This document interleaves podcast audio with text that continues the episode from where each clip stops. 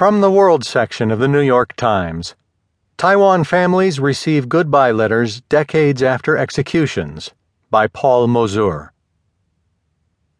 The month before he was executed, in April 1952, Guo Qing wrote letters to his mother, wife, and children to say goodbye.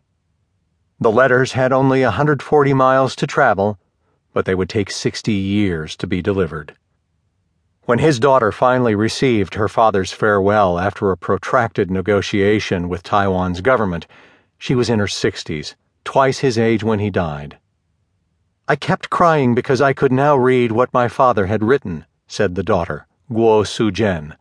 "If I'd never seen his writing, I would have no sense of him as a living person. His writing makes him alive again. Without it, he would live only in my imagination, how I picture him." The letters were among 177 uncovered in the past decade that were written by victims of the political repression known as the White Terror. From 1947 to 1987, tens of thousands of Taiwanese were imprisoned and at least 1,000 were executed, most in the early 1950s, after being accused of spying for Communist China. The lost missives, which have been given to family members in recent years, are painful souvenirs from decades of authoritarian rule in Taiwan, a small part of the history buried in poorly catalogued government archives. But the landslide victory for President-elect Tsai Ing-wen and her Democratic Progressive Party in January may soon bring much more of that history to light. In her campaign, Tsai vowed to do more to chronicle and right the injustices of Taiwan's authoritarian past. The letters are not just documentary evidence, though. They are also last expressions of love from beyond the grave. They offer words of comfort to children who grew up not knowing their parents and final apologies to spouses who would raise children alone. They were uncovered only by chance in 2008, when a young woman requested information about her grandfather from Taiwan's main archive. 2 weeks after applying for the records, the woman, Chang Yi-lung, was given a stack of more than 300 pages of photocopied documents, mostly court records and rulings. Within those pages, she discovered letters her grandfather had written to her aunt and uncle and to her mother, who had not yet been born when he was killed. To her mother he wrote, "Before long I will leave this earth. I am trying to stay calm, to talk with you for the first and last time on this paper. I fear you can't imagine what it's like, alas, to face this moment and be unable to see you once, to hug you once, to kiss you once. I am heartbroken. My regret is unending." Chang said her mother's response to the letter has not changed since the first time she read it.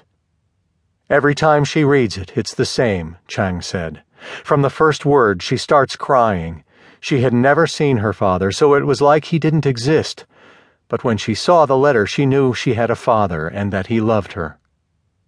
While Taiwan's government has reckoned with some of the traumas of its past, including by creating a museum devoted to a notorious 1947 massacre, researchers say far fewer resources have been devoted to chronicling the decades of political repression under the rule of Chiang Kai-shek's Kuomintang, the Chinese Nationalist Party that ruled Taiwan as a one-party state from 1945 until Taiwan's first democratic presidential election in 1996. Academics say that little is known about the mechanics of repression under the Kuomintang, and that there has not been a thorough and transparent examination of the archives. Though researchers believe many records were destroyed, they also believe others have been kept from surfacing through willful neglect. We know there are hundreds of thousands of records you can get access to, but there has been no systematic effort to go through them, said Huang Changling, a professor of political science at National Taiwan University. "What's the percentage we have seen? It could be 10% or 90%. I have no idea, and I don't think anyone does."